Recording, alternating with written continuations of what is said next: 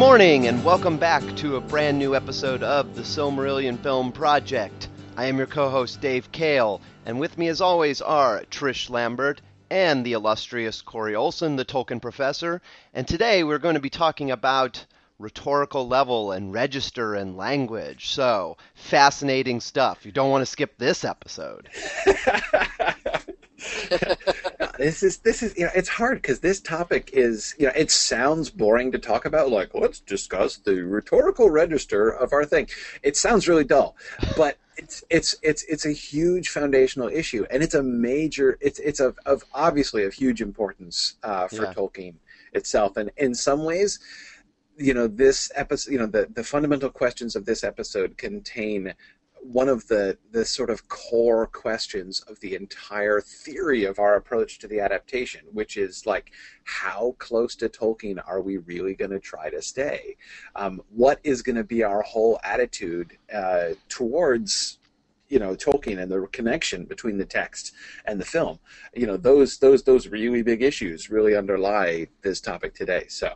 So Right. it's obviously crucial that people not skip this episode. Obviously, And by the way, I don't for all, for those of you that are in uh, Corey's poetry course, and I think this will apply here as well. We have a new T-shirt to get Corey. It's it's it's going to be awesome. It's going to be awesome. That's Corey's new thing. It's going to be awesome. So be I think that applies here too. That's right. That's right. Uh, uh, yeah, yeah. Okay, so it is. It's absolutely going to be awesome. So we're gonna we uh, we begin by sort of a glance back, especially since uh, we had to delay this episode by a week. So we're looking back now three weeks into the dim and distant past uh, at our previous episode, in which we were talking. What were we? Oh yes, magic, magic and music, and the representation of the Valar and of Iluvatar. Um, and I think that that's great. In fact, I was recently, uh, as I think I've been, I think I've mentioned, I've been reading, I've been rereading Tolkien's letters cover to, you know, the collected letters, uh, cover to cover, which I've not done in, in several years, and finding letters that it's like I've never read, even read before. I, you know, it's, it's, uh, whenever I come back to thing, things after years, it's always such a fun experience. I'm always like, wow, was that, has that been there all the all this time? Anyway, um, so uh, w- and one of the things that I was noticing with some pleasure this past week uh, was that it, in several places in, in Tolkien's letters he talks, especially in like the 50s and 60s, when he you know so after he publishes the Lord of the Rings and so therefore now has a really large audience. But of course, he's still focused on the Silmarillion and still really obsessed with the Silmarillion. So he keeps he keeps writing these letters to people where he's like, "Let me explain the whole Silmarillion to you because you really need to know this in order to understand the Lord of the Rings."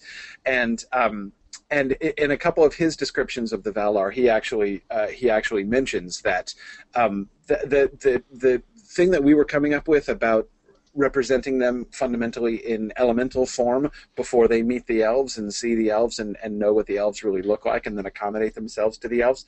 Um, he actually says something very similar to that. Um, that uh, the the visual representations of the Valar, you know, you know, he goes over how they're not really bodies exactly, um, but how they are more just like a, a representation of who they are and the things that they're associated with. So, uh, so I actually think that our, our idea seems to be pretty close to uh, an idea that Tolkien himself had about that. So I think that's pretty cool.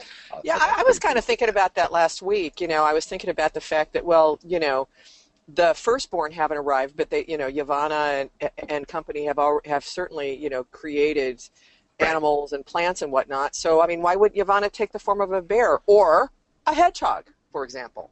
right. You know, I mean, that you know, and I was thinking about that because in uh, in Lotro there's a what who I believe is Orome actually is uh, is depicted as he's bipedal, but he's got like this great huge you know antlers and stuff. And I thought to myself, I could totally see him being like that. Was that the dude down in down in Enedwaith? and in white, Uh, yeah, yeah, yeah. yeah, yeah. And the reason I think it's Orome is because he refers to his masters in the West. in Ah, his yeah. Dialogue, and I, of course, they can't say his name, but I think that's who it's supposed to be. And it's a really great depiction. In fact, what I want to do is go take a screenshot of that and actually post it for people to see because it's a pretty neat. You know, he's bipedal, which I suppose he would need to be since he rides a horse, right? So in his case, you know, Right. But um, but anyway, so I was thinking too, you know, that that certainly, you know, even animalistic, they could actually be animals. I mean, I could see Yavanna as a big she bear kind of thing, or or Right. you know, something like that. So anyway. Right, right.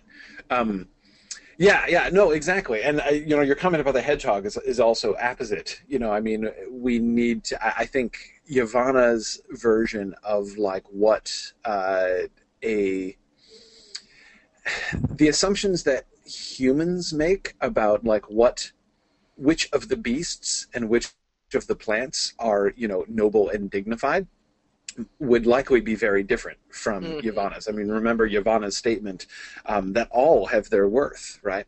Um, you know, mm-hmm. there's there is there is something of her thought uh, in every one of those creatures, and so you know she would be just as likely, it seems, to take the form of a hedgehog as she would of you know some large and physically imposing animal. Um, so yeah, I mean, I kind of like that. We could sort of shift. We could sort of shift around. Um, but anyway, yeah, we'll we'll see. By the way, I'm hoping to get to that Enedwaith quest soon. I finally made a little bit of progress with my oh, excellent Enedwaith. So I'm, oh, I'm, I'm, I, and actually, it's one of the reasons I have because I've heard about that quest chain and I'm hunting for it. So we'll see, so to speak. Uh, exactly. no um, pun intended.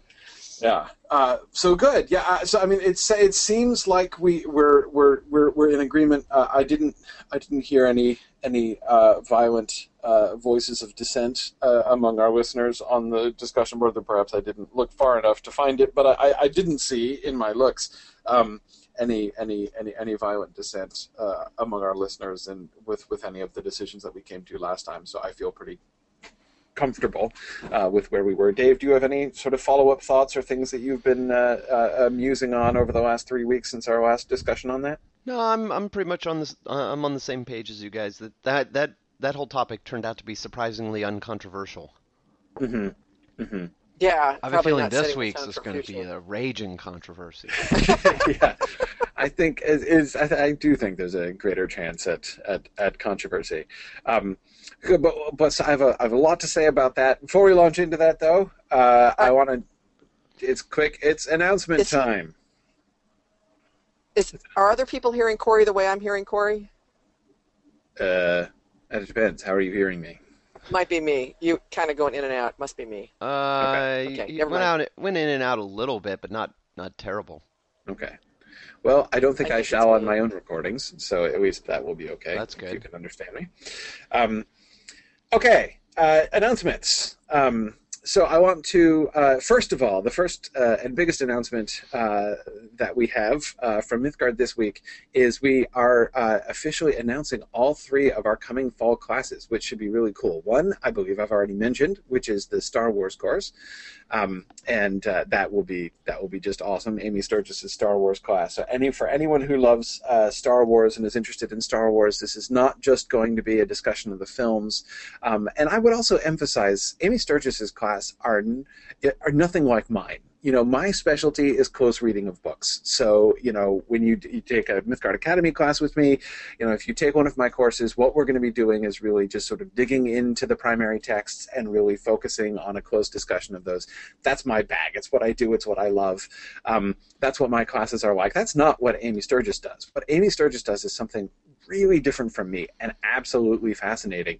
Um, her specialty is looking at intellectual history and sort of the entire, the broader intellectual and historical and cultural context of works. So when you study things like science fiction or Harry Potter or dystopian literature, or Star Wars with Amy Sturgis, what you get is a study of the entire phenomenon. It's it's uh, sort of literary and intellectual roots, going backwards, looking outward uh, to uh, the the larger cultural impact that the films and books uh, uh, and uh, and everything else has had.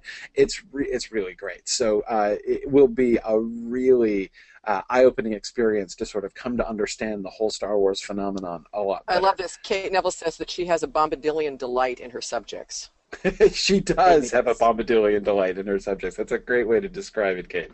Uh, absolutely, yeah. Kate says that Dr. Sturgis is an encyclopedia. She absolutely is uh, a very enthusiastic encyclopedia. Um, so anyway, so that's what the Star Wars course is going to be about. It's uh, it's you know again for anyone who's really a diehard fan of Star Wars, this course is going to be like a dream come true. Um, and speaking of things coming true, a long-time request of uh, Mythgard students uh, is coming true this fall, and that is our Introduction to Anglo-Saxon course taught by Mike Drout um, that is going to be really cool. If you are a Tolkien fan, you know how much Anglo-Saxon meant to Tolkien, and uh, uh, and you know many Tolkien fans, you know, have this sort of desire to learn a little bit more about Old English so that they can understand better what Tolkien was talking about and read some of these texts that, like Beowulf, uh, in the original, that meant so much to Tolkien, and to um, to begin to immerse themselves in that language which was so influential on him, not just the literature but the language itself. Um, so we are going to offer a one semester intro to Anglo Saxon. This course will take you from zero to Beowulf by the end of the semester. Um, so, so it's it's it's it's it's it's going to be just a, a, a great opportunity. It's going to be awesome. Yeah, and it's not just that you will be, you know, through the language and qualified to read Beowulf by the end of class, you're actually going to be spending the second half of that class actually doing translations and reading Anglo-Saxon poetry. Um, and not just Beowulf, uh, from the Battle of Maldon, from the Wanderer, from you know, there, uh, from the Dream of the Rood, uh, some of the really great Anglo-Saxon poems, um, as well as portions of Beowulf. So, um, so it's going to be it's going to be a you know a literature and poetry class as well. Um, so that's cool. And the third class, which has which I mm. Uh, haven't uh, announced at all before, is. Uh, uh, we have a, a, a, course being taught by a, a new uh, an exciting new lecturer who's never taught uh, with us before, um, but has been on my wish list for a long time, and that is John Garth, author of uh, Tolkien in the Great War. Um, and uh, John is going to be doing uh, something which is another great example of something that I don't do well. Uh, so his class is going to be is going to be doing uh, again more stuff that I don't do, and that is a really thoughtful and careful look at Tolkien's biography and and you know to, especially Tolkien's early life and the origins of his work. Um, so he's going to be looking not only at the World War One uh, period, of course, which is what uh, John has really specialized in, but also especially his relationship with the TCBS, with his his friends, in American terms, basically like his high school friends, um, with whom he formed that really intimate group, which was such a which was just absolutely the foundation of his creative life and uh, and of course, as you know, as you probably know, several of them died in World War One, and you know, so what were the impact of of what was the impact of, of that circle of friends on Tolkien's life um, and and of their deaths and of the time in World War One? Um, it's going to be you know if you've read uh, uh, John Garth's book, which is just one of the best books on Tolkien written in the last ten years. Um, but uh, if you've read John Garth's book, you know you've gotten kind of a glimpse of some of the things that he's going to be doing in this class. Um, but it's uh, it's it's going to be really cool. So those are the uh, um, those are the two. Uh, the two other classes, in addition to the Star Wars one, which I announced before, so uh, we, you know, this is uh, it's the first week I've been talking about the John Garth course because we've just sort of finally confirmed all the details and everything. But we're really excited about those classes. So those are the three classes that we're offering this fall, and they're uh, they're going to be really cool. Two other quick announcements before we uh, before we move on. One is this week we also began our new Mythgard Academy class. We had on Wednesday night the first session of our class on the Lays of Beleriand. Uh, if you haven't read the Lays of Beleriand, first of all, don't feel bad because uh, almost nobody has read The Lays of Beleriand. Some people have, I know. Uh, many people, you know, I, am not going to assume nobody's read The Lays of Beleriand, but like, let's be frank. Almost nobody reads The Lays of Beleriand. Okay, like it's it's one of the. I, I claimed in in the in in the class on Wednesday night that The Lays of Beleriand is probably in the top five least read books by Tolkien of anything that's ever been published by Tolkien. Hard um, to imagine. Yeah, because it's not only like in the history of Middle Earth series and beyond the Book of Lost Tales, which people do read, um, but it's also all poetry, you know, and people skip poetry. So anyone who's taken the Lays of Beleriand off the shelf, you know, is likely to sort of open the book somewhere in the middle and just look at the verse on the page and uh, likely close the book and back slowly away. So it's, but it's awesome. Um, and you know, we started the alliterative uh, lay of the Children of Hurin on Wednesday, and it was really cool. And I'm really looking forward to getting back to that uh, and looking at uh, Tolkien's de- Tolkien's depiction of the death of Beleg the bowman uh, in uh, in in the lay of the Children of Hurin, the alliterative lay of the Children of Hurin is just fantastic. It's it's it's by far the most incredible treatment of that moment, which is such a powerful Silmarillion moment.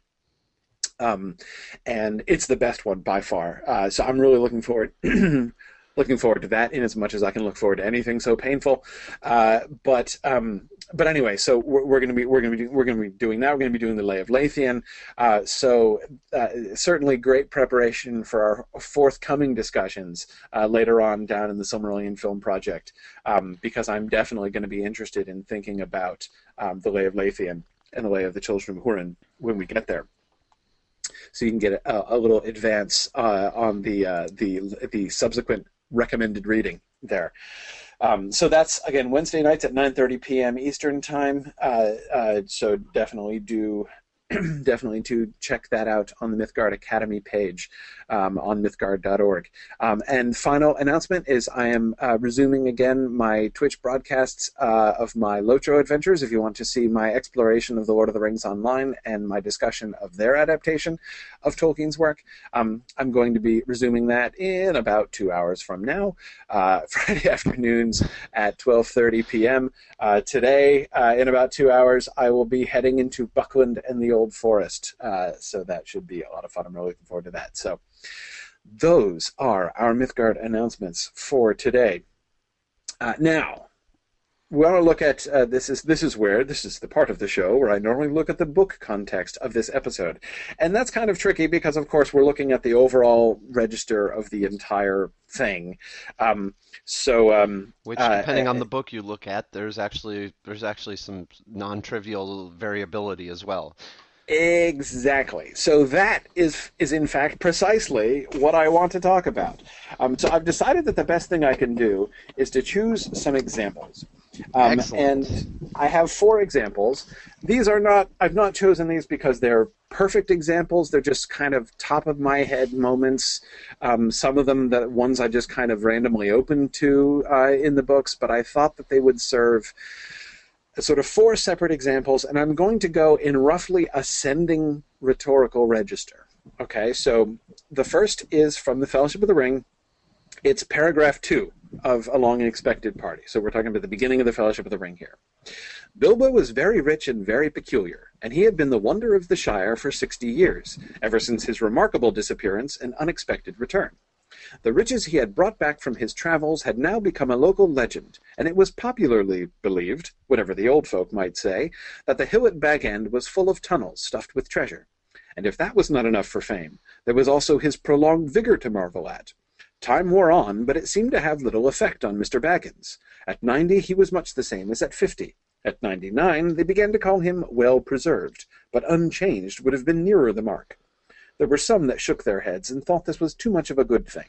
It seemed unfair that anyone should possess apparently perpetual youth, as well as reputedly inexhaustible wealth. Okay, so now, of course, the thing to remember is that in the beginning of the Fellowship of the Ring here, we have the narrator's voice, which is, of course, what I was reading, uh, interspersed with Hobbit dialogue. And Hobbity dialogue is, well, it's very Hobbity, right? And it tends to be um, uh, even rustic um, you know, it will have to be paid for. It isn't natural, and trouble will come of it. Is of course the line that comes immediately after that paragraph, um, and we get you know Gaffer Gamgee uh, arguing with Sandyman down the pub. Um, you know, so it's it's not like uh, uh, the the narrator is is the only sort of register that we have. One question that we're going to need to address later on uh, here in our discussion is going to be what kind of gap do we want do, first of all again do we want any kind of a voiceover narrative? We've talked about that a little bit. Um, and uh, you know we've we i think uh, have expressed some inclination against that. Um, and so it's sort of all dialogue that we're looking at. But again to what extent do we frame um, uh, so okay so what do we see in the rhetorical level of the of the narrator here in this passage um, there are not very many rhetorical words. There are a couple different things to think about when we talk about rhetorical register, I would say.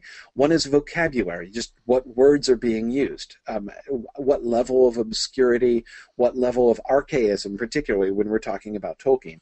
Um, are the are, are the words being used. The second is syntactic structure. How complicated are the sentences? How much does he utilize does he use modern versus archaic um, uh, uh, versus archaic sentence structures? Um, for instance, again, I was just reminded of this when I was rereading the letters recently. When he is he is taking up the challenge of somebody. It was one of the things that people complained about about the Lord of the Rings was they thought that he was being uh, sort of needlessly archaic in his uh, in his sentence structure at times because he he would he would he would do things not like poetically, not in dialogue, but with the narrator who's supposed to be speaking, you know, in a modern voice to modern people. Um, he would still say things like "arms they found there," right? Mm-hmm. Um, and and that, that that was a particular line that was quoted to him to be like, "Come on, seriously, nobody talks like that. Nobody says arms they found there." Um, and Tolkien gave a, a, a, a really sharp response in his letter. And the point that he made was okay, no, people do, real people do talk like this. It's true that real modern people don't talk like this, but real old people, like medieval people, did in fact talk like this. And there's some virtue in it. And uh, there are ways, and you know, this is the letter in which he gave basically the translation of like what, you know, the, he gave this passage of how Theoden talked and said, "Here's how Theoden would have said it if he were a 20th century person," um, and it's awful. and I think he's right. You know, he's like, "It's not that I can't do this, but I choose not to do this because it's not how Theoden would think." Uh, you know, modern people think in a certain way. Old, you know, uh, Theoden would have thought in a different way. But again, then he defended even using that kind of language as the narrator um, because it, it, it, it, has a different force. It conveys a different thing. Um, so, thinking again back to this example that I read, what we can hear here in the beginning of the Fellowship of the Ring is um, his syntax is rather complex, right? I mean, we see that these sentences are long and somewhat uh, convoluted. Uh, the, uh, most famous, uh, I think, among the part that I read is the the really elegant structure of that last sentence. There were some that shook their heads and thought this was too much of a good thing. Semicolon. It seemed unfair that anyone should possess apparently perpetual youth as well as reputedly inexhaustible wealth. It's complicated syntax, but it's complicated in a kind of a conversational way. It's yeah. still basically a conversational tone. The, uh, the, the, there's little in the way of archaic vocabulary or difficult words. Um, but even you think about interjections like, and it was popularly believed, whatever the old folk might say, that the hill at Bag End. So you can hear how he's adopting a more conversational tone, right? That's what we get here at the beginning of the Fellowship of the Ring. Um, example number two The Return of the King. Uh, we're at the field of Cormallen. So they've just heard the songs, the uh, Praise Them, the Ring Bearers, Praise Them with Great Praise song. And so the red blood blushing in their faces and their eyes shining with wonder, Frodo and Sam went forward and saw that amidst the clamorous host were set three high seats built of green turves. Behind the seat upon the right floated, white on green, a great horse running free. Upon the left was a banner, silver upon blue, a ship swan proud, faring on the sea. But behind the highest throne, in the midst of all, a great standard was spread in the breeze, and there a white tree flowered upon a sable field, beneath a shining crown and seven glittering stars. On the throne sat a mail clad man. A great sword was laid across his knees, but he wore no helm. As they drew near he rose, and then they knew him, changed as he was, so high and glad of face, kingly, lord of men, dark haired with eyes of grey. Very different from the beginning of the Fellowship of the Ring, right? And what do we notice here? We notice a willingness to use more obscure words. I'm not sure how obscure the word turves would have been. It's certainly obscure now uh, in in 21st century America. Um, I'm not confident that that one would have been quite such a puzzler uh, in earlier 20th century England, but still it's unusual. Mm-hmm. Um, we have uh, again, not too much. We have his use of heraldic terms, a sable field, right? Uh, for instance, but uh, but most of these words are not themselves difficult words. But he, uh, the you know, amidst the clamorous host is somewhat archaic. Uh, but uh, but most of the words are not that hard. What is different is the syntax and the register. Here he is unapologetically using a more archaic and more poetic syntax, right? Um, the red blood blushing in their faces and their eyes shining with wonder. Um, they, went forward and saw that amidst the clamorous host were set three high seats. Um, this is uh, much more stately, much more of a much less conversational right? We, um, uh, and uh, and and definitely, and so although we see a similar complex uh, syntax, uh, the effect is very very different. Um, okay, so that's example number two. Example number three from the Silmarillion. Um, and this is uh, this is one of the random passages I opened to. This is in the of Maeglin chapter. As Maeglin grew to full stature, he resembled in face and form rather his kindred of the Noldor, but in mood and mind he was the son of his father. His words were few, save in matters that touched him near, and then his voice had a power to move those that heard him, and to overthrow those that withstood him. He was tall and black-haired, and his eyes were dark, yet bright and keen as the eyes of the Noldor, and his skin was white. Often he went, with Eöl, to the cities of the dwarves in the east of Ered Lindon, and there he learned eagerly what they would teach, and above all the craft of finding the ores of metals in the mountains. Okay. So now, what do you notice about this? Uh, first, again, the vocabulary is a step up right? You know, things like grew to full stature, we don't use that word that way, though stature is a word used often in the Lord of the Rings in a similar way. Again, we don't really talk like that much. Um, uh, and uh, uh, it, that sounds a lot more kind of King James Bible-ish to modern uh, to to modern readers, more even than anything in that passage in the Return of the King did, I would say.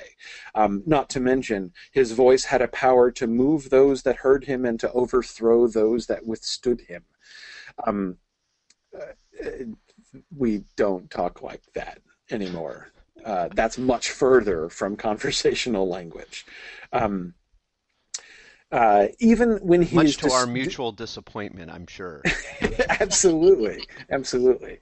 Um, so I think that part of the th- one of the thing, obviously, that we need to do is that we all need to agree to try to bring back this conversational level into our daily lives as much as possible. I think that we can start a revolution, uh, a linguistic, at every possible opportunity. At every possible opportunity, especially in professional and corporate settings. Uh, but anyway, okay, so. Notice even when he's describing simple things, he was tall and black haired. His eyes were dark, yet bright and keen as the eyes of the Noldor, and his skin was white. Now that's a relatively simple sentence, but again, when you think about comparing that to how um, you know, a, a, a, like a normal 21st century person would say that he was tall and black haired, is still quite different from he had black hair. That's what we would say right? He had black. He was tall and had black hair. Um, it's a subtle difference, but again, it shows that that that uh, fundamental difference in approach. Um, he he was tall and black haired, and his eyes were dark. Um, uh, he learned eagerly what they would teach, and above all, the craft of finding the ores of metals in the mountains. Um, see, notice again, there, like we would just talk about mining, right? But he doesn't use the word mining, though it's not that he objects to the word mining. Uh, you know, the word the word miner, for instance, is used in the Gondolin context when Maeglin gets there. Um, so it's not like that's one of those newfangled words that he just wants to get rid of. But the craft of finding the ores of metals in the mountains, what he accomplishes by doing that, and this is the thing that a lot of people misunderstood been reading the Lord of the Rings and especially the Silmarillion, is sort of just to take that for mere affectation, right? That he, he learned how to mine. You know, he, he learned about mining from the dwarves. Would be a simpler and more efficient way to say that, right? But if you say that, you're saying something different than if you, when you say the craft of finding the ores of metals in the mountains. Um, you think about the associate. First of all, the emphasis on the fact that it is a craft, right? It is it is not just a skill. It's not just a technique. It's not just like a there's a vocational training he's getting from the dwarves, right? It prompts us to think about the relationship between dwarves and the ore in the mountains differently, and therefore the the the the the, kind of craft that Maeglin is learning even the reference to the mountains, right? Um, the craft of finding the ores of metals in the mountains. The use of the verb finding instead of mining, right? Again, it's not just like undertaking a professional task. I've got to go mining, um, but rather you are you are finding the ores. You are you are going to search for metals in the mountains. Um, it suggests a different kind of relationship between those craftsmen and the metal they are going to find. Um, and of course, the, the connection to the mountains uh, is important for the dwarfish context, and again, suggesting uh, that that setting is important there. That it's about sort of the relationship not only between the craftsman and the metal, but between the craftsman and the mountains. So again, something is being done by uh, by doing that, and it's not just creating an effect, right? Um, here's um, uh, here's my fourth example, and it is from the Book of Lost Tales. Excellent. This this is Vairë's description of the uh, when she starts explaining about the cottage of lost play. Then said Vairë, Know that know then that aforetime this is our first piece of dialogue I'm actually giving us. Know then that aforetime, in the days of Inwe, and farther back it is hard to go in the history of the Eldar, there was a place of fair gardens in Valinor beside a silver sea, now this place was near the confines of the realm, but not far from Kor, yet by reason of its distance from the sun tree Lindelos there was a light there as of summer evening, save only when the silver lamps were kindled on the hill at dusk, and then and then little lights of white would dance and quiver on the paths, chasing black shadow dapples under the trees. This was a time of joy to the children, for it was mostly at this hour that a new comrade would come. Ah, Well, so let's see. I don't know the passage he was reading. Otherwise, I would totally pull it. I don't and either. Start reading it. Actually, I- you know, I- the- I suppose I didn't catch we could- any of what he could get- said. We could get really like very basic and say, you know, are, are these are we going to have English accents or British accents? Right. Yes. I mean, I'm kind of laughing, but what do they do in Game of Thrones? Is it sort of a, a mix between the two? I was I was waiting to bring I was waiting to bring up Game of Thrones um, uh, uh, till we actually sort of m- transitioned into all right how are we going to adapt this um, uh, but but I think I think an appropriate thing to do at this point while Corey while Corey finds his way back to us from the void is to uh, is to anticipate that conversation. Um, I I don't know how helpful Game of Thrones is as an example here because Game of Thrones the register in terms of in terms of accents sure they yeah they they just use like a variety of of you know sort of like generic fantasy British accent. Um but in terms of uh in terms of like you know register and that kind of stuff the Game of Thrones doesn't have the same problem because his he, the the books themselves are written in a modern register. Um, you know, like like eh, they they they use modern curses, they use modern language constructions. I mean, Game of Thrones itself is just a modern story. There's nothing. There's only it only has the trappings of a medieval world, but um, and maybe maybe some of the the political structures, but even the the politics frequently feel modern. It really it is a, it's Yeah. it's a modern story just told in a fantasy setting that happens to resemble. So in that sense, it's very different from you know it's much more a modern fantasy versus Tolkien who was writing like this fantastical history. So it Seems to me like we almost need to come up with some synthesized accent, and it and I think according to uh, kind of what Corey's talking about, I mean we do it almost by race. You know, like the Valar would all have like a similar dialect, say, Yeah. the elves would have a, or maybe the different elves might have slightly different dialect. You know, hobbits would definitely have a different country type dialect. You know what I mean? I mean, and and then if we do that, then of course the narrators, depending on who the narrator is, would would match whatever race they're part of. Yep. Uh, I- uh, but I almost feels like we need to synthesize it because, like you know, like like Philip says, you know, John Rhys Davies made all dwarves sound Scottish, and you know, uh, what is it? You know, Sean Astin put on a country, you know, bumpkin English accent, kind of for his you know character. I mean, I. I almost think we need to sort of derive something as opposed to, you know, borrow from current. Whereas Elijah Wood love this- sounded like he was from L.A. That's right. That's right. Which is in keeping with um, with what's his name who did Robin Hood, sounding like he was from Iowa. yes, yes. I don't know. I mean, I kind of wonder. Uh, Corey may be coming back.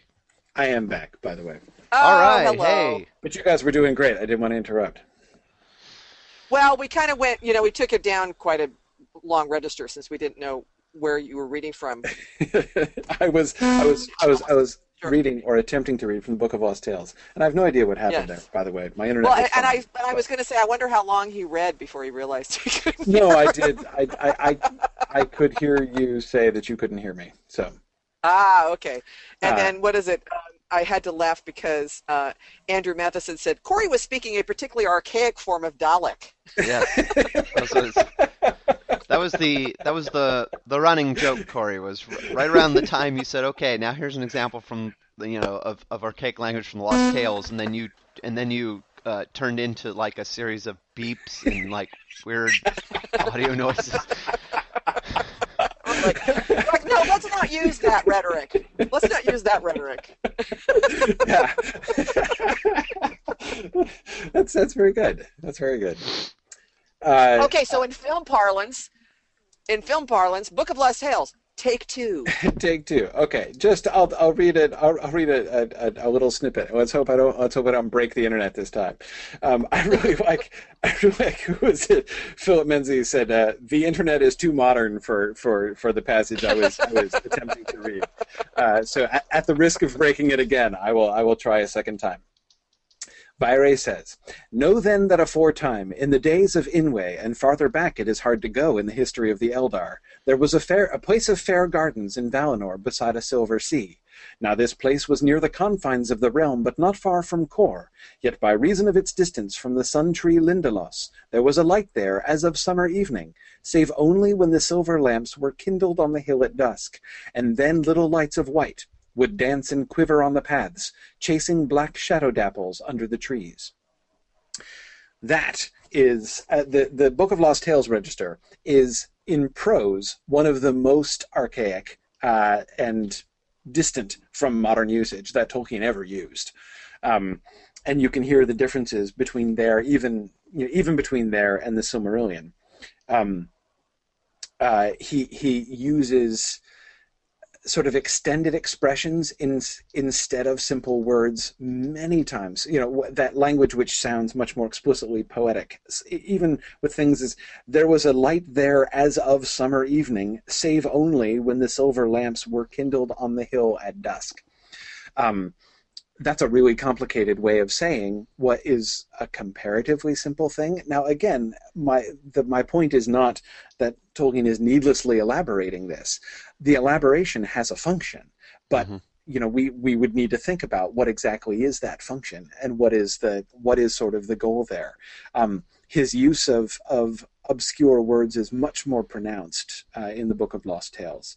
Um, uh, then uh, it's funny as Tolkien got older, his vocabulary, uh, his used vocabulary, um, got sort of shrank. That is, his his he obviously delights in old and obscure words, Mhm. um, but he uses them much less frequently uh, later on. Um, in some of his early uh, poetry, especially, lots of. Uh, uh, you know, if you want to read, for instance, the. Oh, you losing me again? I Nope. lost you. We're good. Oh, okay. It's fine. You still you If still you at um, him? if you if, if you read, for instance, you know his poem "The Man in the Moon Came Down Too Soon." You lost Oh. me. Okay. All right. Yeah, I still had him. Yeah. Boy, this is going to be a fun episode to edit. Anyway, um, It's a regional thing. Yeah. yeah, yeah. Well, we may not. We may just let it. We may just. I'm kind of wondering if let this is a go-to webinar issue actually, because uh, I was getting everything on the internet except this site when I went down. Hmm. But anyway, um, uh, so anyway, the point is that uh, you know he, he he he he got more modern. He left this beside. People who complain that the Silmarillion is complicated uh, and needlessly archa- ar- archaic, just pick up the Book of Lost Tales and you'll see how much he changed uh, when it comes to that. But okay. So, however, you guys had uh, had moved on, and were talking about the ways that we would do dialogue among among. Well, the I was just. people. We were trying to fill time basically until our Right. fearless. We were we were anticipating. Yeah, no, that's good. That's but, good. but let's not race ahead too fast. Yeah. Right. Right. So the question is basically, how are we going to do it? What kind of differences are we going to introduce? What's going to be our overall strategy? I'd like to actually start our dis- or restart our discussion um, with uh, some some comments that readers have been leaving on our discussion board in anticipation. Uh, those of you who have been doing your homework and, and thinking through this stuff and posting about it. Um, and I'd like to just say in general, uh, you guys have been making really awesome posts. I love the Oh discussions gosh, I that are know. happening on the discussion board. Really. Um, so I want to give uh, some props to people in general. Um, uh, let me start with a few comments that I thought uh, uh, spoke really good, uh, sort of, some sort of uh, really interesting general comments on the issue. Uh, first, Bree, who's here today, Bree's comment. She says, "Overall, I see no reason to handhold a modern-day audience. I've always detested treating the audience like complete idiots instead of challenging them to actually use their brains for once. There's no reason movies should be dumbed down just because they're targeted towards a mass market, nor because they're a visual medium. Art should not be a slave to a perceived audience. Totally agree. I'm I in violent agreement with that. violent agreement. Yes, I hate that tendency in Hollywood to dumb things down. Um, and so, absolutely, yes, totally agree. This is this is uh, this decision is uh, easier to make uh, since we don't actually have a public that we have to please. So, um, you know, we don't actually have to worry about sales. Uh, we still do need to think about this, you know, Dave, as you were saying before, and I do want to be thinking about this. I don't, you know, I, just because our, our, our endeavor here is theoretical and imaginary doesn't mean we should actually disregard people. We need to be thinking about this as if we did have a public. hmm But I agree that I, I don't think that we need to, you know, follow, that we must constrict ourselves to traditional Hollywood wisdom, uh, Well, but let me- especially me since I don't something. think it's wise. But do don't we see that changing somewhat with some of these off uh, off you know off broadcast you know what am I you know like Netflix and those kind of stars and those the shows uh, HBO you know like Game of Thrones is a good example Outlander is a good example House of Cards which I haven't watched but I'm assuming that also they actually don't dumb down for their audiences. So I think we have some precedent. You know we wouldn't necessarily be getting into brand new territory by Right. actually sticking to a higher you know higher intellectual level. That that actually actually interestingly, I think the best example in there is um, is uh, House of Cards, in that that I think um, Kevin Spacey's character uses very not archaic language, but certainly not modern language, right? Like like sort of old school Southern politics type language. Right, right, right. Yeah, no, I, I think, I, and you know, Brie went on to mention in that comment, um, you know, people still read Shakespeare or watch Shakespeare adaptations that uses Shakespeare's actual language. Um, it is Mhm. possible to get people to do this, and I don't. Th- I mean, I agree that the tendency. I, I, I, I find the tendency to say let's appeal to to the least common denominator. Um, I, I, I find that a very Yeah. distasteful thing to do. Um, I would say I would say the the archaic nature of the language um, is less a problem than the run-on sentences. mhm. By the way, I guess our taking the high road means no dwarf trebuchets in our show, right? Well, I don't know. Only if I mean, appropriate. I think Only we if could, it only if it moves the story along, so to speak. exactly. You know, if we want to do so, if if if, if I I think if if the opportunity arises and we find ourselves wanting to include a scene with, say, naked dwarves forming a pyramid in a fountain, we should indulge ourselves. But only if that really comes up and seems to be compulsory, I think, to move our story forward, because that's obviously the only occasion in which anyone would do such a thing. So. That's Um, right. Yeah, yeah. Um, uh, but anyway, okay. So now I agree about that. Uh, Halstein ha- um, spoke for I think is uh, for for many people I think uh, on the discussion board when he said uh, I think we should try to follow Tolkien's language as far as possible. His style is one of the things making the books great. Um, and you know, it's the style of Tolkien's language is a really crucial thing. I mean, uh, it, I do think that as much as Tolkien's style is a challenge to modern adaptation, it is also, I think, in an unusual way, really an essential part of the work. You know, um, if you have, if you have a Tolkien work which radically changes the language and style, I, you know, like so take for instance, um, well, I mean, take for instance Game of Thrones. Um, I think that you know George R. R. Martin's story is less essentially tied in his own particular language choices than Tolkien's is.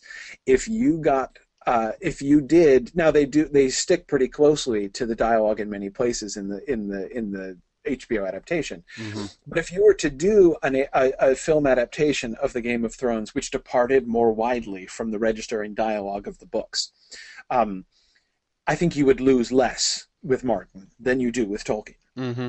No, Just yeah, because the, the the style, the word choice, it's so it's it, Tolkien is a much more finely crafted linguistic performance, uh, not just in Martin, but then most books of this kind. So, um, uh, it, yeah. So, so I agree. It's definitely something that we need to be thinking about. Like I said at the beginning of the episode, it's a really big question. I mean, sort of embedded in this is how to what extent are we going to be trying to make the this you know the Silmarillion film thing be the books on screen right? You know i mean i've i've said many times in talking about adaptation that's not really possible and that's not really what we should be trying to do.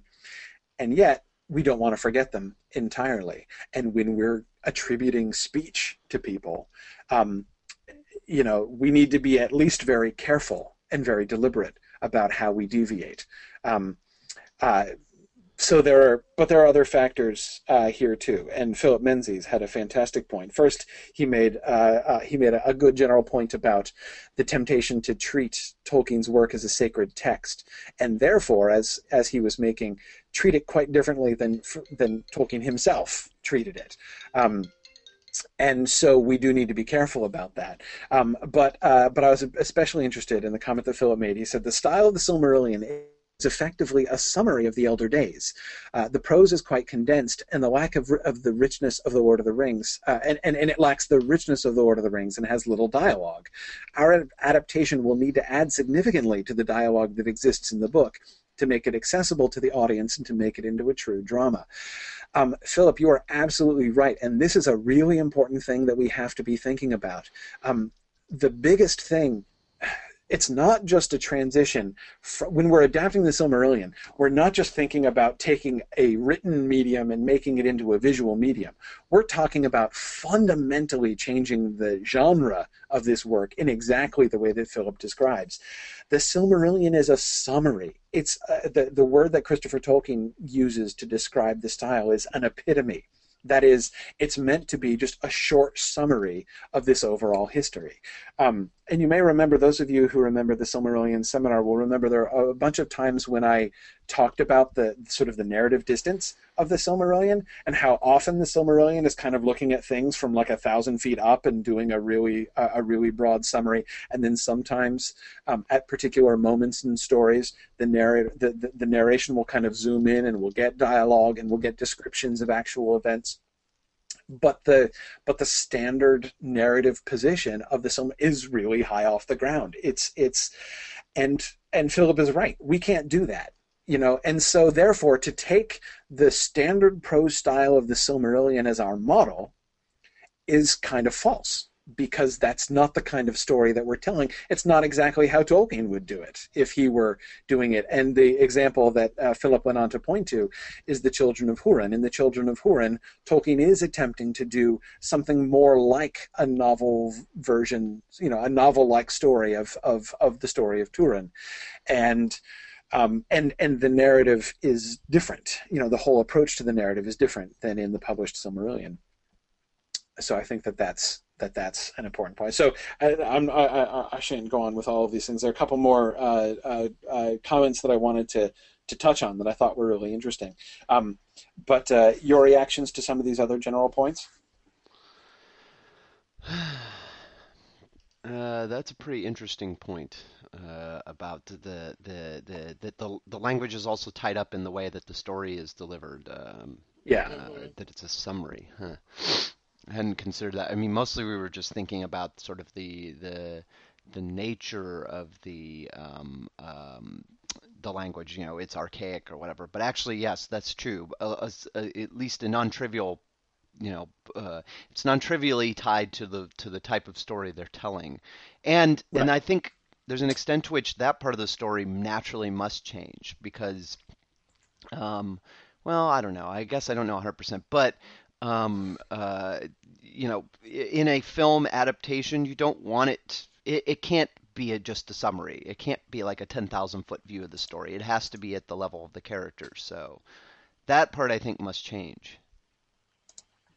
Yeah, um, I eh, the, the main thing is I think we would be exerting a very inappropriate and misleading kind of pressure on ourselves if we tried to make the dialogue of the characters sound like the narrator of the Silmarillion, because mm-hmm. that's a totally different kind of register. As Philip points out, he's doing a different thing. The narrator of the Silmarillion is doing a different thing. None of our speakers unless we do a narrator's uh, voiceover, you know, like a uh, Aragorn, Sam, you know, whoever our narrator is at the time, um, unless that narrator does a voiceover, we're not going to be doing that kind of a narrative, a narrator voice. And certainly at no point are we going to be doing the kind of um, overview voice. Uh, I mean, unless again, unless we choose to do a sort of a voiceover overview section. Um, but but in standard, you know, the standard flow of of a normal episode, it's going to be mostly dialogue. It's going to and and for that we have to be thinking not about how do we make it sound like the Silmarillion, but we have to be thinking about how would these characters talk. Um, and that is, you know, it's still good and it's still very appropriate for us to be thinking about Tolkien's style and the way and the kinds of choices that Tolkien made when he made some of these characters talk. And I think that following those directives, um, you know, following those those impulses seems to be right. Again, I think about that letter I was pointing to earlier on when he talks about um, why Theoden speaks the way that he does, because that's how he thinks. And to talk like a modern 20th century person, you have to think like a modern 20th century person. And these people, none of them are thinking like modern 20th century people, right. and so they shouldn't be talking like them.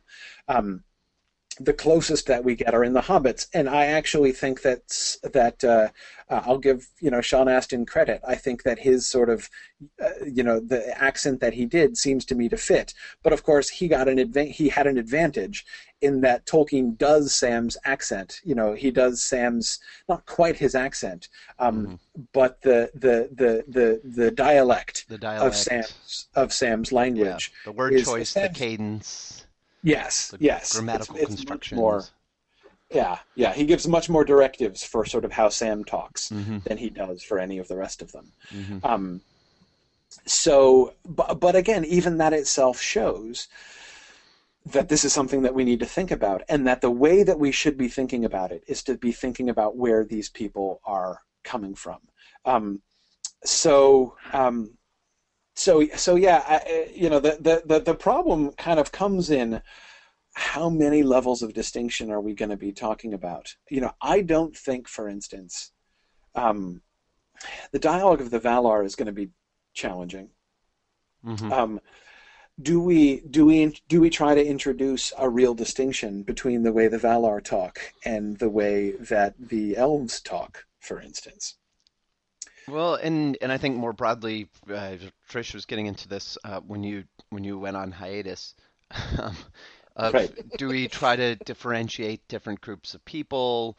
Also, you know, another question um, would be uh, the the let's see, and I think this is one of the comments that you have in there, the the narrators. Is there a distinction between the narrators register and voice and the characters? I sort of sort of off the top of my head, I kind of feel like I feel like that might be appropriate that one potential compromise might be to have the the narrator, uh, whoever's doing the narration, although although to the extent that if we're doing the narration from the point of view of individual characters, then then then we have less flexibility for this. But I was thinking the narrator might be a good place to do some of the slightly more Tolkien-y word constructions, you know, where it's a little more Uh, like longer, more complex grammar, run-on sentences, etc. Whereas in in character to character dialogue where you kind of want things to be a little more efficient and have some energy, that might be a place to to to push away a little bit from the from the actual register of this the published Silmarillion and toward something more more appropriate for for the screen. Right. So Right. so maybe the you know the the we can have our cake and eat it too. The narrator can talk in long flowy sentences, and then the characters get slightly more punched up lines. Right. Well, but okay, but here's the problem. If our narrators are Character, characters, yes, that's yeah, that's the problem. our narrator Yeah. has to talk like Sam, Yes, you know, if it's Sam. Yes, So you definitely won't use the tone of voice from the won't be talking like the Silmarillion. Yeah. Yeah. Now, Well, I now- do think that now this is another reason I think why we need to also keep a narrator story throughout a whole season. You know, however we decide, whoever we decide the narrator is going to be, and whatever that's going to be, it needs to be the whole season. But then you can switch. But you're right, and then I think you're right. I think whoever is the narrator obviously would speak in whatever dialect or tone has been selected for that character or that that race.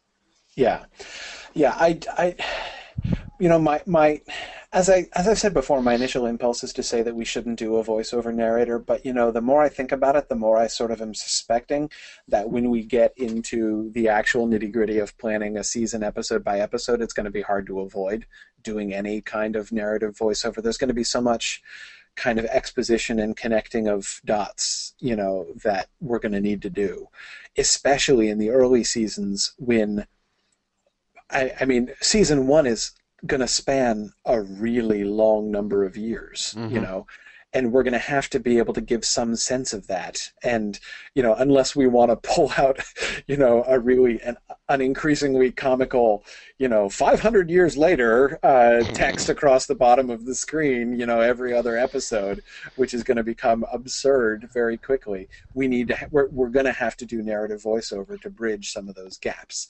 Um, you know, like w- when we're when we're watching the unrest of the Noldor happening, we're going to have to convey that you know the the the the Eldar get to Valinor, and then we've got three ages while while Melkor is chained, right? Uh, so we have to convey. Yeah. You know, it's it's we're going to have to convey this passage of time, and I, so I think we're going to have to use at least some voiceover narrative. Um, Well, the other thing we do with that, I mean, we're getting back into the narrator again, is, but we, you know, we've talked about the narrator or narrators having their own story. So, I mean, you can time yes. the episode where that happens to be like the end of an episode, and then you return back to the narrator's story at the Mhm. end of that episode. You know, as opposed to, I mean, I would rather do that than have a voiceover in the middle of the story. You know what I right. mean? So Yeah. we can yeah. we can yeah, we time can- it properly. You know, if we decide we're going to have kind of bookended or some something like that with the narrators, then we plan it so that some like a time frame like that where you've got a big time lag happens at the end of an episode. Right, right, agreed. Um, yeah, no, we'll, we'll have to see that. We'll have to we'll have to decide how to balance that, and again, we'll get a better feel Yeah. of that as we go through the flow from one episode to another. Philip says compression of time. Here we come. exactly. Pretty soon, Philip, it's going to end up just like uh, Peter Jackson's Hobbit, where we're going to Yeah. make like the whole first age happen in about twenty five years. Uh, Melkor was Uh, shown chained for two days. yeah, he was chained for a day and a half, but like we've got to, you know, yeah, we're just going to announce like midway through that like, oh yeah, like we somehow we've got to get all the way back over to Middle Earth in about 18 hours. So uh, so let's uh, let's let's let's start moving. anyway, um, yeah, no, I, I see, but the, that's exactly what I am resisting. I, I don't. I think that if you if we compressed, if we skip the gaps in years, it fundamentally changes the story uh, to compress time. It was already funny enough uh, when Jackson did it in The Hobbit. If we try to do it to the First Age, oh my gosh! I mean, as uh, as you know, as Tolkien says in the beginning of of uh, you know in chapter three of The Hobbit, you know about Bilbo's time in Rivendell. You know, it's a strange thing that times that are good, that uh, you know uh, days that are good to have and times that are good to spend are uh, are are are easily are not much to talk about, right? Um, so the days, the years, the many, the long ages of bliss in Valinor um, is not gonna uh, we're not going to be able to spend much time on it without it being really boring. Yes. Um, so we're going to have to skip over a lot, but we have to convey. If we do not convey the fact that ages of bliss have in fact happened, then the story, the impact. If the if the reader is left with the impression that the Noldor just got to Valinor the day before yesterday, and now they're falling away and being, you know, tempted by Melkor. Um, you know, it, again, in like a, a, sort of pseudo Jacksonian compression of time, that's how we would do it, right? We'd get them over, and Melkor would be waiting for them, and like the day after they arrived, he would start whispering to Feanor, who would already have been born somehow, and and you know, and we'd be immediately off into the well, you know, you know what we do to show time passing is we just have one whole episode of the of the trees going coming on, going off, coming on, going off, coming on, off, going off. yeah, yeah, and people singing in the background. See, right. People running around really fast, festivals, blah, blah, blah, blah, blah, blah, Right, blah, blah. a time lapse video of the bliss Exactly. of Valinor. for a whole episode, and that'll be like you know. that's that's that's good. Yeah, yeah. Uh, that that's I think would would really That excellently riveting, capture the spirit Yeah. of what we're of what, of what we're looking for. Absolutely. Um, yeah. So anyway, um, but but you know, thinking back to, to again to the to, to the narrator thing, and again coming back, Dave, to the comment you mentioned. Shelby Seymour was the one who made that comment about uh, Mhm. uh, giving each narrator uh, their own writer's voice, and could we change storytelling styles uh, per narrator? Um, I really like that. Now, I, I think ultimately we can't do that. I mean, if you really did that to the fullest extent, then you know, like Feanor as he was depicted by one narrator would be different from Feanor as depicted by another narrator, and we couldn't do that. Like that would be way too hard to ask people to adapt. Oh to, God, uh, yeah, that would be painful. you know so like the actors themselves you know so basically we do have to sort of accept that we are building this alternative First Age and the narrators are just the different narrators are just give, you know introducing us and giving us different glimpses and commentaries on that but um that is but, a. but, but yeah Well, we have so to be consistent in the we could go- dialogue and stuff if we if we could go back to sort of how we do this, I mean, I I still think we need to probably do some gradation in terms of race. So the Valar have a particular Yes. register. You know, the elves and men. I mean, you know. I mean, it comes down to even simple things like do they use contractions or not? yes So, like, elves would not use contractions, right? They'd be like Data or like whoever didn't use contractions, right right um, men would, you know, say, and then as you get down further, and then a particular, then you, you you have other gradations, you know. Then you get into this thing of, well, do the Greenwood elves talk different from the, you know, uh, uh, Doriath elves? I mean, you know, it, it's like you, I don't know. Men, same way, you know. Do the Edain have a different register than, than you know, common men? I don't know, you know, but maybe we don't have to worry about that. and the too much hillbillies from the east. for the summer. Yeah, Yeah. you know, we're not going to have hobbits in the Silmarillion, so we have to worry about that. I mean, maybe we don't. Dwarves probably would have a very, I would say dwarves probably have a very difficult way of speaking because given that, like, I mean, they're going to talk funny because Yes. they are formed funny. You know, Aule didn't really know enough to really get them kind of aligned properly. So they will always be a little bit kind of off in their in their grammar and how they talk. Hopefully not Scottish, but you know. yeah i think we would want to resist that particular is- stereotype Well, and But like it- I was saying when you were gone, you know, I almost think we need to sort of synthesize. You know, I mean, you know, in a movie, it's like if we we'd have speech expert come in and actually synthesize a whole different level of dialect, so it's not absolutely identifiably British, not absolutely identifiably American, not absolutely identifiably Scottish, kind of thing. Um, It does. It does bring up a, an interesting question of of um, the the the sort of rhetorical style and dialect and stuff in the Silmarillion that I think that I think all of us admire and enjoy and is part of our enjoyment of the book. How much of that is an artifact of the of the conceit of the book, which is these are tales told from the point of view of the elves, probably Right. in the voice of some of, of some elvish scribe or elvish uh, uh, story writer. So, in other words, um, uh, Tur and, and Turin and Hur and Hurin and Beren and all those guys, they didn't actually talk like this. This is just how the elves imagine them talking when they recount Right. these tales, you know, 10,000 years later or something like that. Uh, you know, like like is it would it what would be more authentic to just slavishly follow the book and just try as whenever possible to just use Tolkien's language directly, or to to to to you know uh, embrace kind of the spirit of the of, of the the way the stories were told and try to do something you know that that recognizes that. Yes, yeah. I, I, I mean, I do think that's an important factor that we there is there is not a really wide variety of rhetorical registers No, in the isn't. in the Silmarillion. But Dave, you're right. That's why, right? Because again, the whole premise of this thing is that it is much more unified in its origin. Um, this is we are not being given. We're not just. This is not us being just shown. You know, the, the camera is running in the First Age, and this is what these people actually said. This is this is, as you say, a much later uh, account, generally from the Elvish point of view, of these stories. Therefore, again, that's another reason why I don't think we can just take the default prose register of the Silmarillion and say this is how people in the Silmarillion must talk. Right. Um, right. Because we're doing, as Philip says, we're doing a drama. We're not doing that. We're not doing the epitome. We're not doing the here's how elves would tell these stories um, in their own words. Um, we are we are br- trying to bring people into encountering that. So I do Well, and you think know- that we need to do that. And and the, many of the distinctions you guys were talking about, I absolutely Right. support. I think that we should have the humans speak differently. I think that we should have the Edain speak more like the elves than Right. the Easterlings. Mhm. Absolutely Right. um, uh, you know, even than like the children of Haleth, and then you know, as, uh, so like the you know, so the uh, the the woodmen like Brandir's people that Turin interacts Mhm, with, for mhm. instance, They should speak differently. should Yeah. speak differently from Turin because Turin was raised in the house of Hurin, which was like the most elf-centric house Right. of of all of the of the Edain, and and the Easterling, you know, Bor and Ulfast should speak differently, uh, Right. even you know from the people of Haleth, and and here's another major issue that we haven't even mentioned. Languages, like actual linguistic, not not Well, I was just gonna dialectical differences, Yeah. but language differences. Yeah.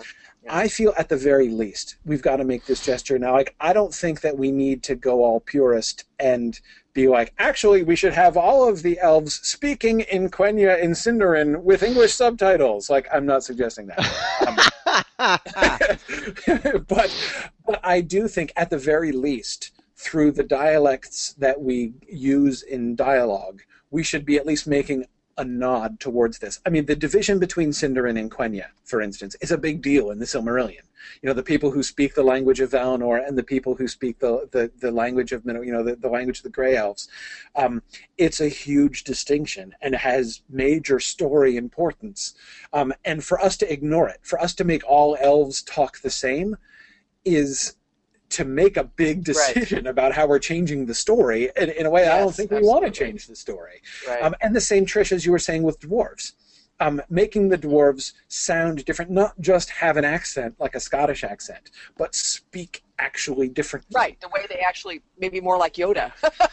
no, Yeah. not like Yoda. exa- no, I mean, no, like, but you're right. that, You know what I mean? that level of syntactic difference, I would see no problem Right. with that, especially since dwarves come in relatively infrequently in this story, so we can make them talk really funny and not suffer very much That's for true. it. Um, but uh, uh, and, and then actually there- it would it would be really interesting then later on um, when we when we do like uh, you know if we were to get to the later parts of the story say we get into the second age for instance uh, you know like 10 years from now you know, we're in the second age and we want to do a season in which we depict you know the fall of Eregion right in which we'd have lots of interactions with the dwarves of Khazad-dûm we could have them have a dialect which is similar to the dialect Right. that the, that the Beleriand dwarves used but slightly more modern More modern, right? So well, now this actually leads to another point too, and I thought about you when you were talking about Turin talking to the men of blah blah blah blah. I can't remember the names, but anyway, one of the things is also, and this would be true of the elves also. We could also use the register to show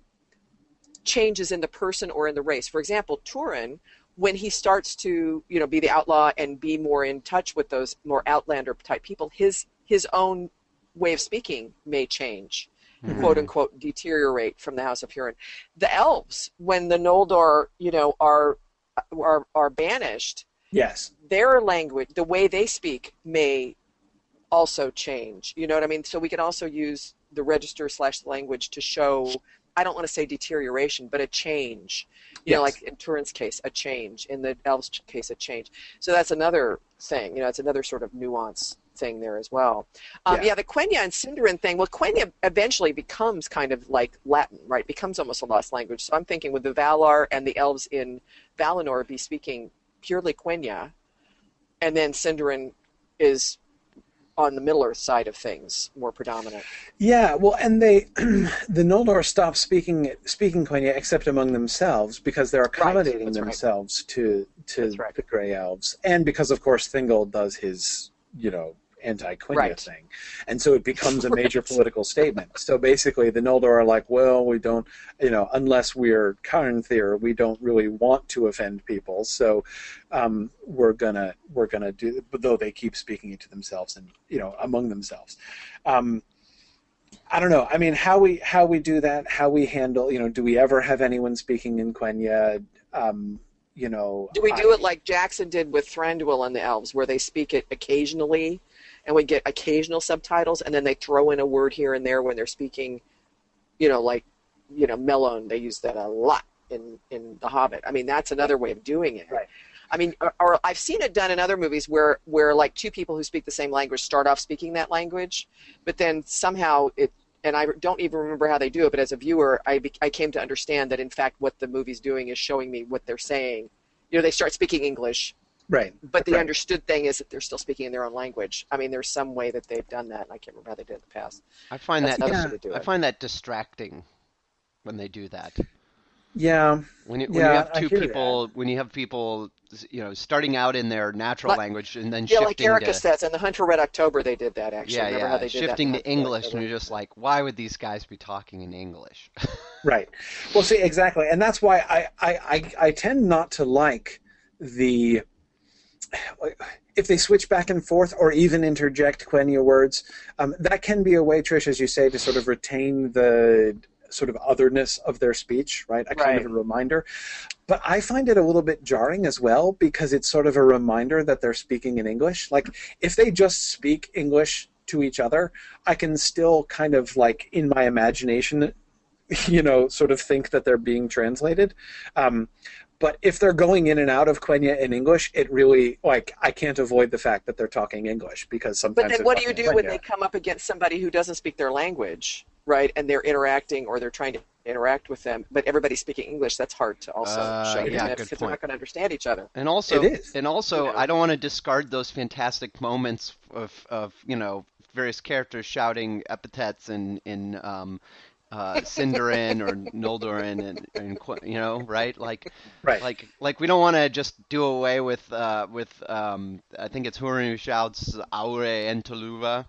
Yeah, that's right. Yeah, oh, yeah. yeah, no, yeah. Day will come again has to happen. Yes. Um, Yeah. uh, because the fact that he's saying that, uh, you know, the, the the the fact that he's saying that in Quenya is. It's it's not just the words that he says; it's the fact that he says it in Quenya, right? I mean, yes. yeah, yeah. No, I agree. We, But to but to people's point of you know well they do this on Star Trek, Doctor Who, and all that.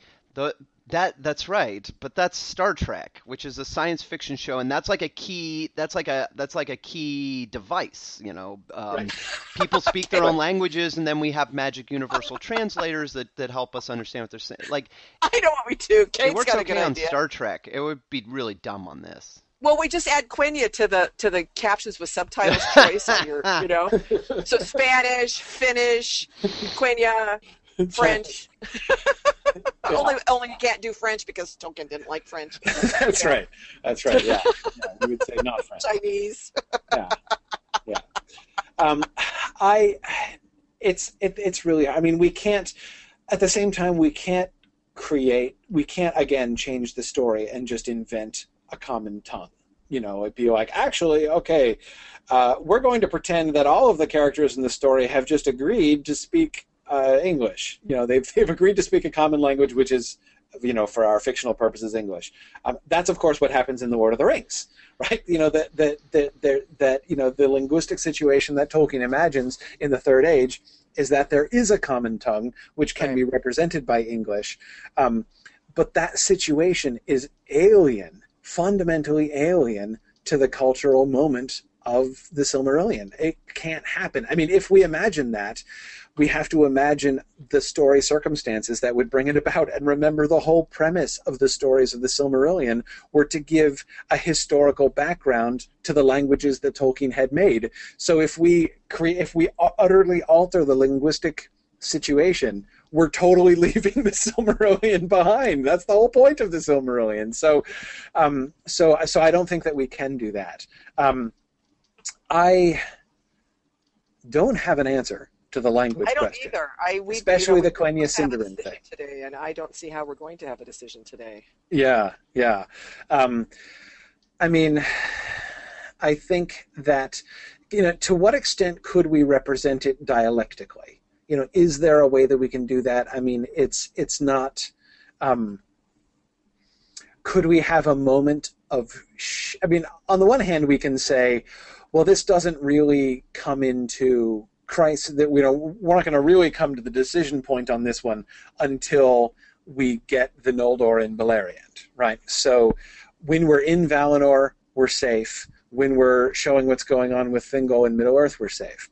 Um, but uh, but when we have the two elf peoples coming together, um, we need to we need to sort that out. Um, I have a feeling that subtitles are going to have to figure in at least to uh, some degree. You know, not like entire long dialogues, but like when the Noldor and this, you know, first come ashore and meet their kindred. You know, there's going to have to be like a subtitle moment there. I think. Yeah, um, you know, I, Philip, I am, I am tending toward my my own. The best solution I've got to suggest, and I don't think it's a good one, but that that that is my solution, which is different accents. Yeah. Have just have the different languages sound differently. Yeah. Um, and then you'd have to have the, uh, the the actors would actually have to shift. Like when the Noldor start speaking Sindarin, they would have to start. They would have to change how they sound. You know, so they would shift Yeah. to I, I, I don't know I don't know what I mean I guess to be fair Sindarin should be uh, you know in like a Welsh accent right I mean that's that's that's, Well, or- that's what we yeah. should be doing Well, or like Timothy Fisher says, Quenya equals British English, Sindarin elegant American English, or it could be Quenya is RP British English, you know, and Sindarin is Welsh English, maybe, Right. you know, that kind of Right. thing. right Um, yeah yeah yeah I mean I I I mean I I, I don't know I mean, like I said I don't think it's a great solution um, No. but and at I the s- really, yeah, I, yeah, I just, mm. And of course, And- then the men have to speak American English. and I would rather I like like given a choice this is an area where I would I I would prefer to to to I wouldn't my worry is that in attempting to do this you would get so caught up in it that the result would be complex and distracting yes that people are going to be watching this and constantly aware of what everything sounds like and and you know and and Yeah, I mean, trying Philip to keep says I'm track sure mentally. Wait, will get wh- where's that guy from again? What accent is that?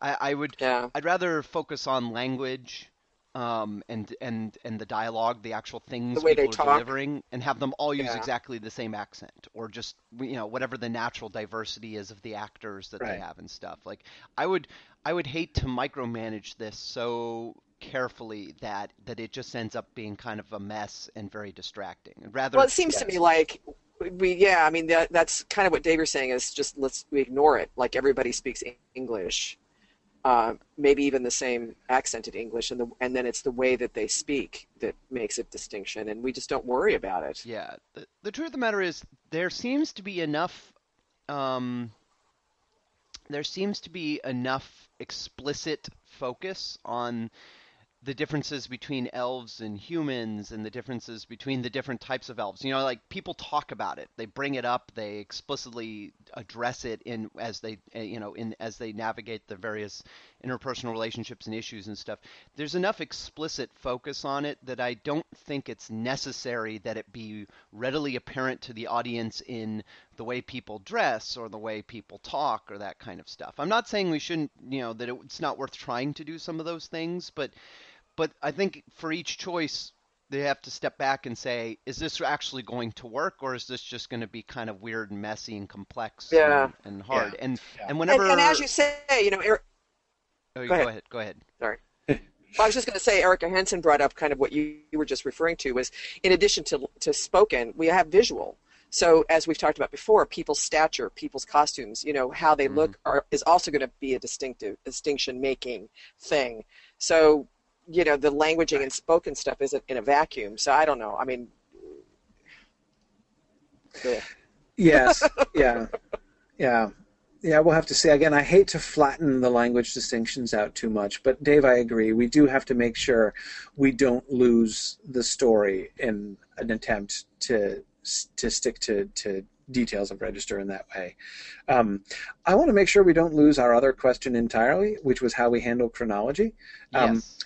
Uh, and And we're actually kind of rolling down to our stop point too. We so- are. We are. Yeah, I just want to give a couple minutes to the chronology question, because we still do have a few minutes. Um, so the question was, you know, do we bounce back and forth between contemporaneous plots, or do we jump around in time? A lot of people in the discussion boards were saying we follow we follow the books uh, here, which is okay, but we have to be careful. We have to we have to recognize again the book is doing a different thing. Um, you lose a lot of the immediacy of that um, especially if we're going to go into more detail. So let me give two examples of moments in the Silmarillion where I think that this really comes into crisis. One is when you have stories, detailed stories, which actually, which clearly overlap in time. The most obvious example within the Silmarillion is the story of Tuor and the story of Turin. You'll remember perhaps that moment when the two of them actually cross paths, right? Turin is on his way, having just been uh, enchanted by Glaurung and has left Nargothrond and is on his way up to Hithlum, and uh, Tuor and Voronwe are on their way uh, uh, from Vinyamar to Gondolin, and they uh, Tuor and Voronwe actually see Turin walk by right on his way north uh, as they cross. You know, their paths literally cross there uh, in the in the dire winter that happens there. Um, those stories are happening at the same time. So if there's there's it's easy enough when you're doing the epitome version that we get in the Silmarillion to do here's the tale of Turin Turambar and here's the tale of Tuor um, uh, side by side because you don't have to go back that far to remember how these things fit together chronologically. If we're going to spend, oh, I don't know, say two seasons doing the story of Turin, which we could well do, um, you know, and then we're going to spend time doing the fall of Gondolin. People are going to have to remember back a long ways in order to make those connections. It would be easier to for people to get a sense of how is the narrative of the end of the first age coming together. You know, what is the overall story? Um, for people really to be able to get that, there, uh, you know, th- there is an argument to be made for interweaving them. Um, so that we can we can keep them both going um, and have help people to understand how these stories all fit together. Um, the other example that I would point to is when the Noldor return to Middle Earth. Remember that um, chapter, short chapter that we get. So uh, uh, Fingolfin and uh, the rest of the Noldor uh, arrive cross the Helcaraxe and they arrive, and the moon rises uh, as they sound their horns uh, when they come onto Middle Earth. And then you remember the narrative pauses, and it's like, meanwhile, here's what's been going on for the last couple thousand years in Middle Earth, right? And Thingol established his kingdom, and then the orcs attacked, and all these other. Here's what happened in the Three Ages, and then Melian warned them, and they started making weapons, and then the orcs attacked, and all these bad things happened. Um, are we going to do it like that? Are we just going to spend time in Valinor and then be like, uh, meanwhile, um, let's jump back in our narrative a few thousand years? Or are we going to try to keep people abreast as we move forward? Uh, are we going to, you know, be have the bliss in Valinor and then cut and go across and say, here's what's happening? Meanwhile, in uh, in in Middle Earth, remember the same thing is done when men come into the scene right?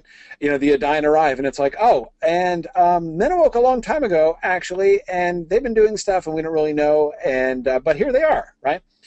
Is that how we're going to do it, or what's going to happen? So um, those are the, the, the, some examples of the times when I think this is really kind of going to be an issue, and uh, the sort of things that we need to talk about. So, what do you think?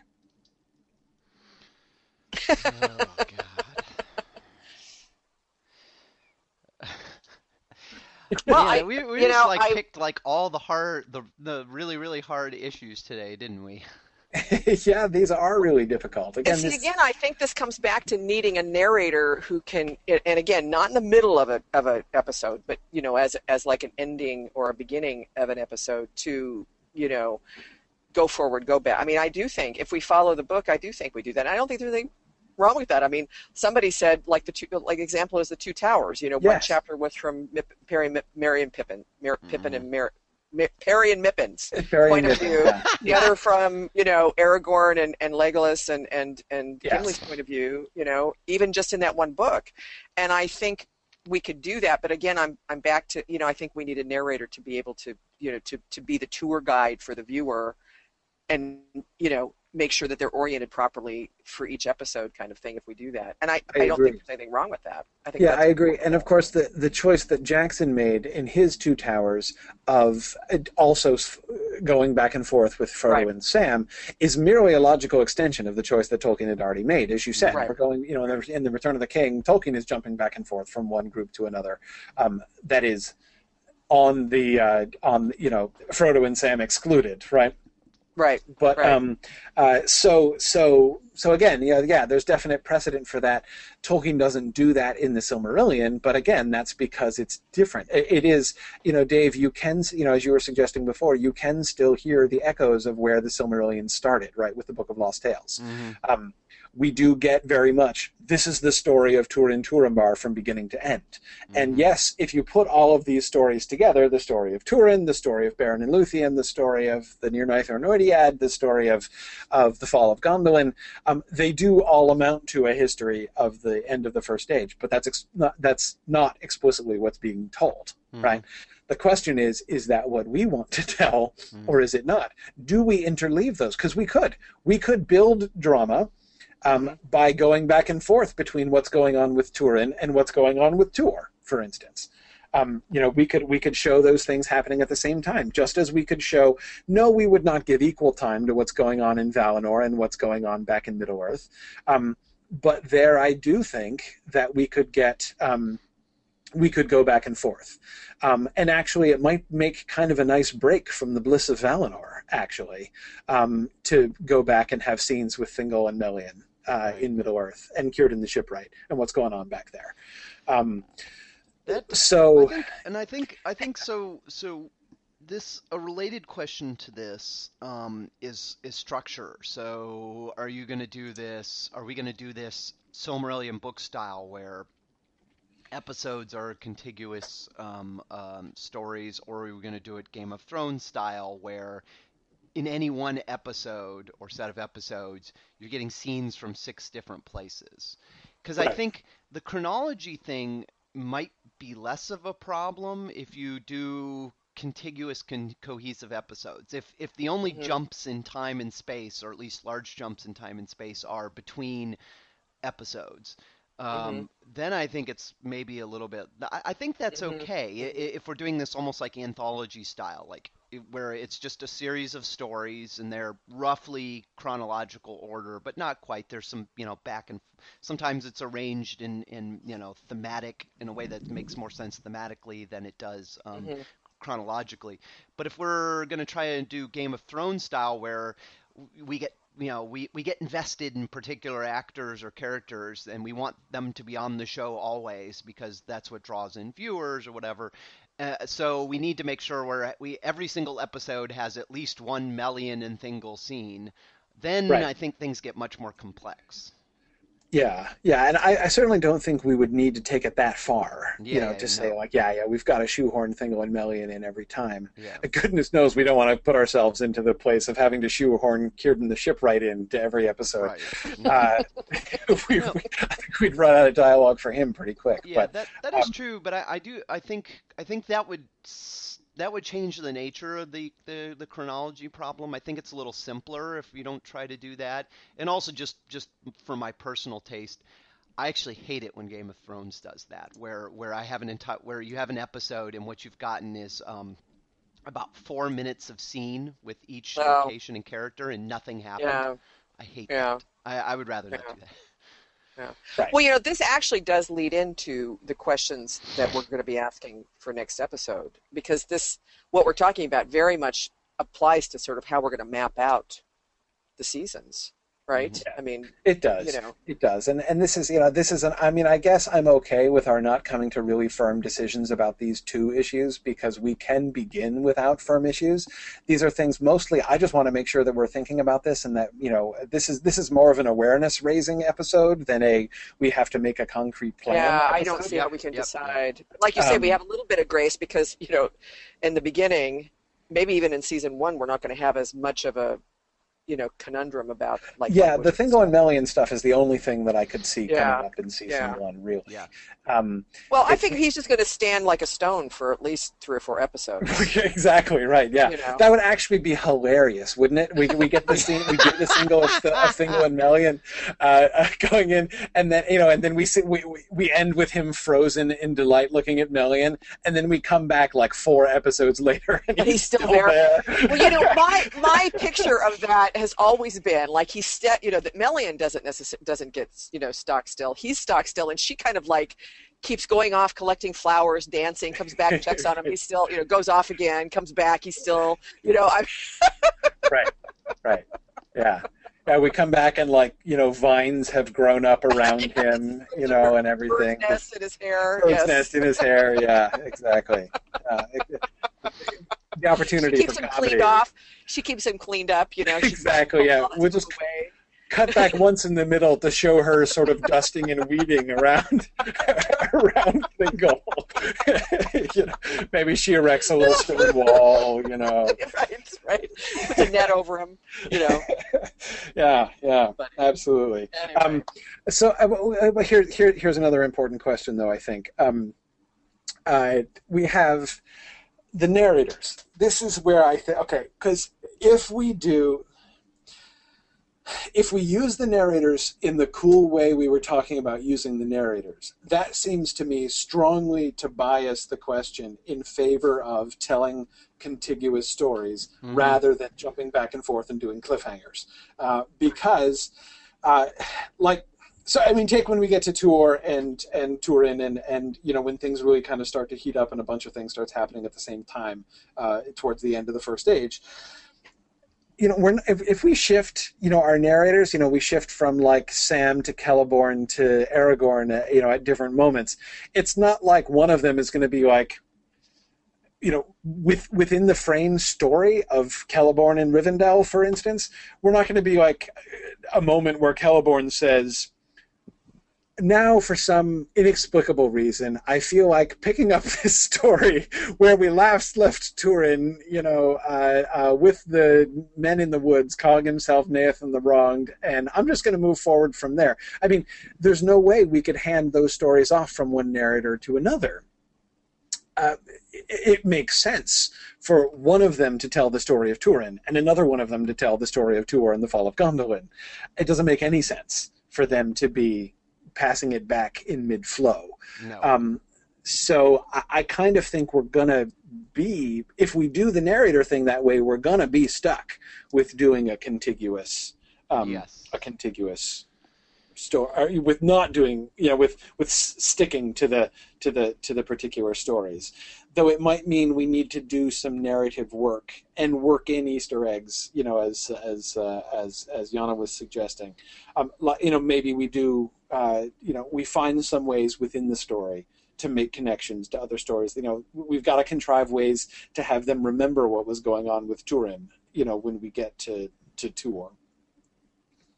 but but I, I don't know. It's it's kind of hard for me to see how we could retain our narrative, our narrator approach, and and Uh, still do a contiguous interlaced narrative. Yeah, I don't know, but and I'm just balancing my mind because there are some um, there are some points where, like like as Philip Menzies points out, that there are some cases where it would be nice to to to indicate somehow that events are connected, that awo- awoke when the sun first rises and that kind of stuff. Yes, yes, So, but maybe that's maybe then what we do is is as we plan things out, we have to not be slavishly tied to the structure of the Silmarillion. Okay, there's a chapter called Of Men, and there's a chapter called Of the Sun. right, absolutely. We look for opportunities to say, you know what, that's actually one connected story. Let's have somebody Right. just tell all of that. Of Yes. men and the sun and the. Yeah. um, y- you know, especially especially when things are are chronologically contemporaneous, then then that might be good chances to tie things together. But in general, just look for opportunities to to you know to synthesize a, a, a few different stories together. Right, right. Yeah, and that would, but but see, then that would suggest as well that we shouldn't be doing check-ins with Thingol and Melian as we go through. No. Somebody should be telling the Thingol and Melian story. Yes, I don't think check-ins with Thingol and Melian makes any sense. No. Yeah. Um, so okay, so we're so we we lean away then from. Although I do think it could make for. Uh, I mean, I, I do think that it could work again, sort of Two Towers style uh, interleaving of the stories, um, and and just has really rich comic potential. I'm still just loving the Thingol and Melian scenes. But anyway, uh, Me too. and you know, we may need comic relief from time to time. Yeah. So there, should, there, there, should totally be an outtake reel of uh, of you know Thingol with like you know squirrels running across his shoulders and and, and uh, you know absolutely. Um,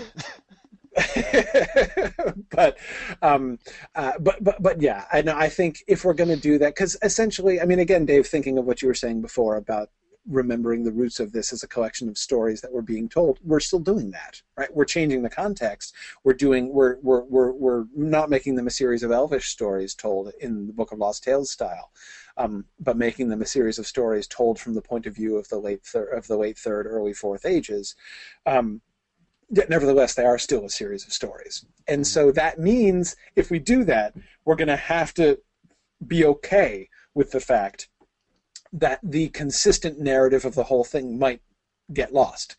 People might forget. You know it's if if our, go- our our goal can't be we want to make sure everybody has a sense of the flow of the narrative of the story of the first age because if that's our goal we shouldn't do it this way.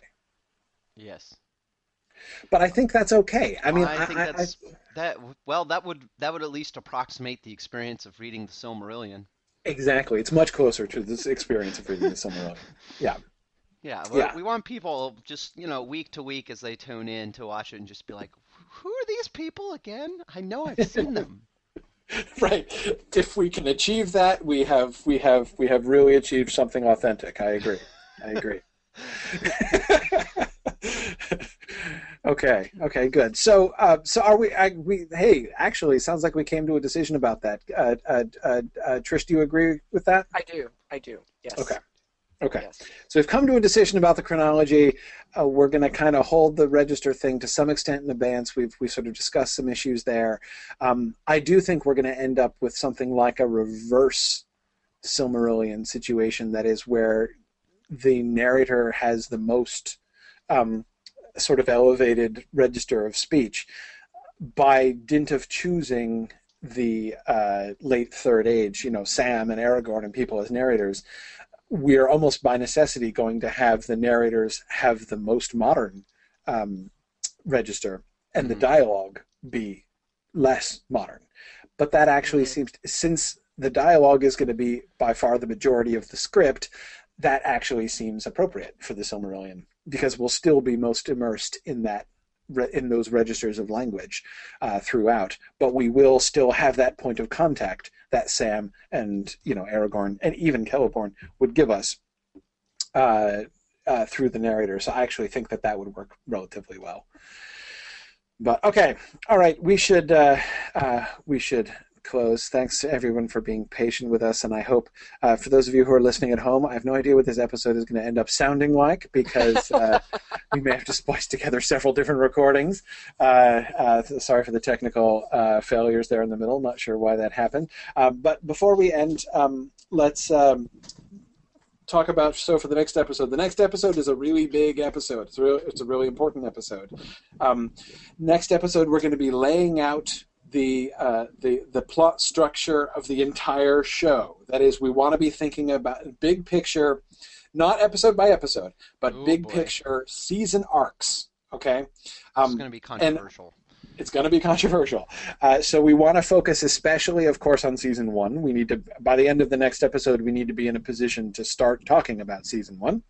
Do we want to do we want to limit it? And I mean, this thing is going to be like 50 seasons. So do we want to say like for the first five seasons, maybe? Sure, Let's- that makes sense. How about we try to lay out? How about like bare minimum lay out like the first season with some amount of detail? Uh, you know, at least a well, no, couple no, no, more no, s- no, because the detail of the first season we'll do at the beginning of season one. Oh, okay, okay. Right. okay. All we need is like the end point, basically. Right. What's going to be the basically want the overall? roadmap. So not detail, Yeah. but yes, let, let's let's have like a the sufficiently sufficient roadmap for at least season one. Hopefully, additional seasons. Big picture of the rest of the show, but not but not require ourselves to do everything. Yeah, yeah, no, Yeah. no, no.